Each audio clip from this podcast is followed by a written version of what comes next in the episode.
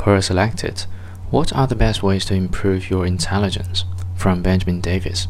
I consider myself a very intelligent guy. Please don't think that I am bragging, because this is bad too. I get irritated when people throw B S at my face, or when they don't argue based on logic. These freaks the crap out of me. Know that there are various types of intelligence. I am talking about the common perception we have of intelligence here.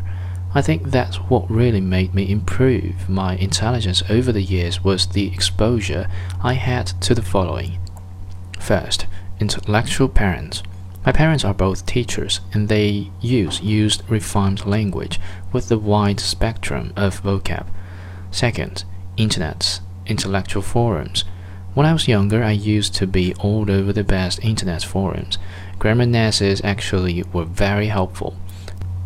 Today I have Quora, and that suffices. Third, books. I always loved to read.